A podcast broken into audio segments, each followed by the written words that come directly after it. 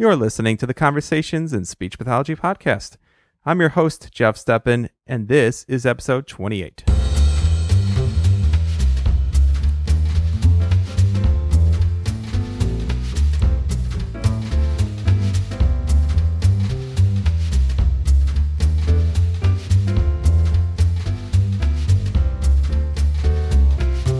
Welcome, everyone, to the Conversations in Speech Pathology podcast. So glad to have you back as always. My name is Jeff Steppen, and you can find my website, conversationsinspeech.com. You can also find me on Twitter at Jeff Steppen, and of course on Facebook. Just look for Conversations in Speech Pathology.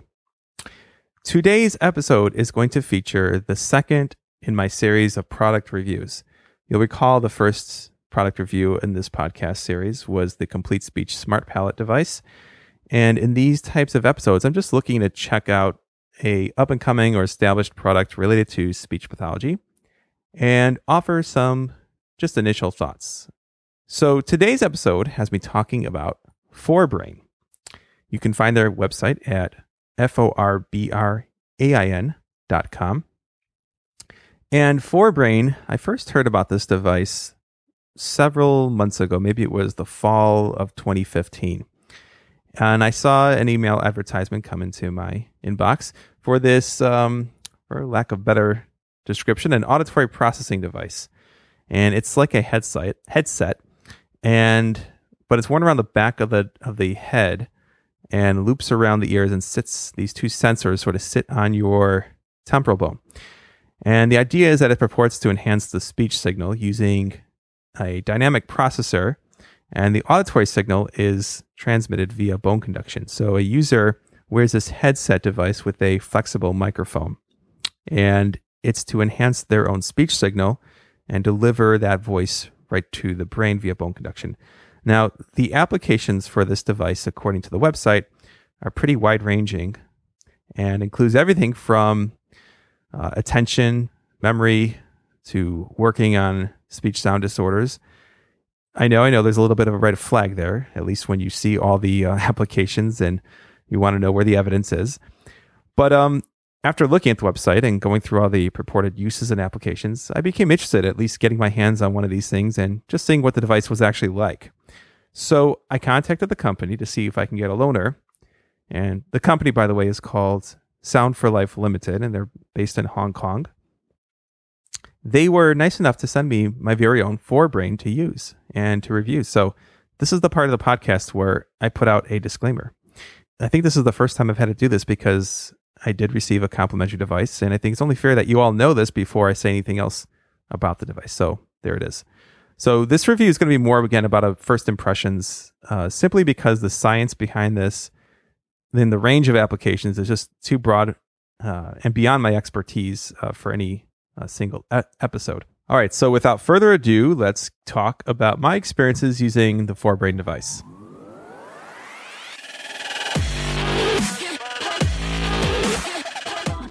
Okay, so I use the Forbrain device mostly with my private clientele. You'll recall that I work in the school district. That's my full time job. And I also work a little bit on the side with some private clients. I did use it a little bit with the kids uh, at the school program. Not too much, though. Only a couple of clients who are working on speech sounds.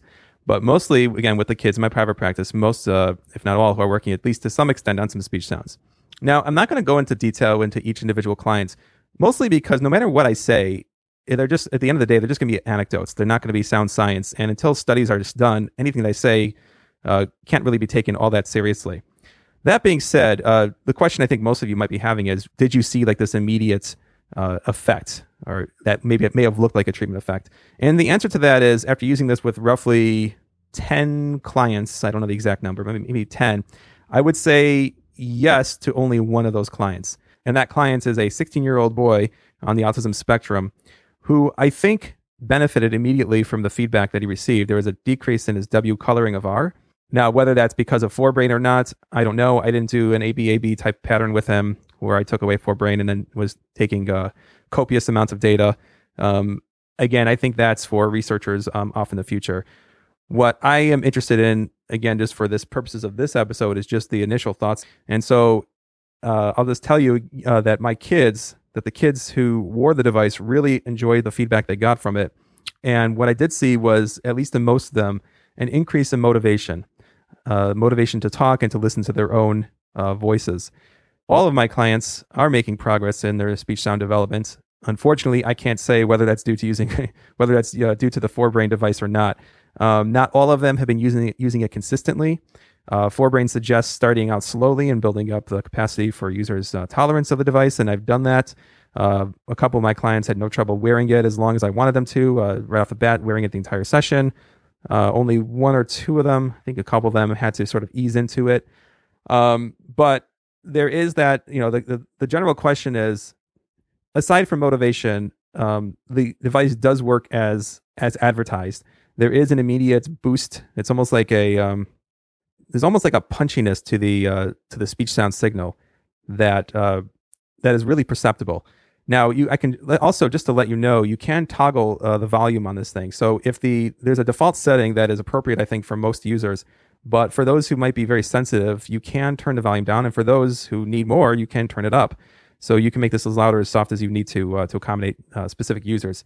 But uh, the effects, the speech signal that does come out, is pretty darn cool, and so I do like that.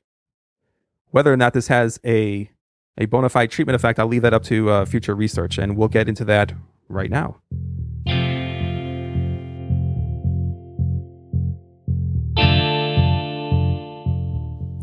All right, so if you check out ForBrain's website and you look, there's the main page with the testimonials and the how to's and what the device actually does. But if you look a little further, you'll actually come across a few papers. Now, it looks like the website was recently updated because I see there are some studies in progress right now and a couple of papers already published that I didn't see there as recently as uh, a week ago uh, as I record this. And the first paper that was released is something called Neural Mechanisms Underlying Forbrain. And it really is a kind of lays out, it's a groundwork uh, for future research. It's not an actual paper that talks about studies that were actually done, but it talks about, it actually does talk about studies related to this idea of using an auditory uh, feedback loop uh, to improve things like attention memory, uh, etc. This is a paper done by uh, Carlos Escera. I hope I'm pronouncing his name correctly. Professor at the Institute for Brain Cognition and Behavior at the University of Barcelona. Um, and uh, it's just sort of a proposal about all the potential uses for the ForBrain device and some of the research that this is uh, based on.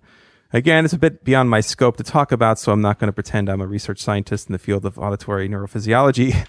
Uh, we'll leave that to other folks more capable than myself. So, the other paper that really caught my eye is coming out of the University of North Dakota. This is a study that looks like it's in progress right now, and it's being done by Alycia Cummings at the University of North Dakota in the Department of Communication Sciences and Disorders. This study is going to follow children with speech sound disorders who are going to be randomly assigned to one of two treatment conditions, either traditional speech treatment alone or uh, speech therapy with auditory feedback via the Forbrain. And every kid's going to be evaluated for, for baselines, uh, followed by the speech treatment uh, two times weekly in one hour sessions for up to 14 sessions. Uh, the treatment is going to be delivered in two phases. There's going to be the imitation and then the spontaneous production uh, phase. So this is kind of cool. I, I like the fact that uh, ForBrain here is is being proactive and is reaching out to um, researchers to uh, help define uh, uses and um, and trying to uh, obtain research for this. So what I liked about that study I just mentioned out of the University of North Dakota is uh, the fact that they're using this uh, Forbrain as an enhancement. So the idea is that no one's reinventing the wheel here in terms of uh, just here's the speech sound we're going to work on. There's a there seems to be an appreciation for the linguistic uh, theories and models that have come to lay the, the, the foundation and the tracks for uh, good evidence based uh, approach to therapy and that this is just merely a layer in which you can um, hopefully build connections and build representations uh, for sounds in the, in the brain. So we'll have to wait and see what the results of that are. So let me get to the wrap up here. Do I recommend ForBrain at this time? I didn't even talk to you about price. Let me talk to you about the price. So right now, ForBrain, if you purchased it in the US, in US dollars, the device costs $350. I I will say this as someone who's in private practice and works in the school and now has access to the device, if it were taken away from me, I suppose I would be a little sad. Um, most of the kids I work with do really do enjoy wearing it. It does, as I've said at least a few times in this episode, it does improve motivation, and motivation is a huge factor in uh, in any client uh, that we're working with. Uh, motivation with a capital M. Whether it works, time will tell. It all comes down to money. So I'll put it this way: if this were a, if the device costs one hundred dollars, I would say absolutely buy it because it is a, in my opinion, the device is is of high quality. It has not broken despite being uh, ripped off the head quickly. It's durable. It seems to have really high quality components. Uh, the microphone is is top rate. Uh, the sound quality coming out of the device is is awesome. I think you need to wear this to to hear it for yourself. Um, by the way, go to the website. Forbrain has a couple of uh, audio clips demonstrating the effect of their dynamic audio processor, uh, so with and without the processor. So listen to those speech samples. It won't give you an exact replication. You'd have to just listen to the Forbrain device yourself. Uh, there is a 30 day back money. There is a 30 day money back guarantee, so you can go ahead and try it, order it, uh, listen to it, use it with some clients, and see if it's for you.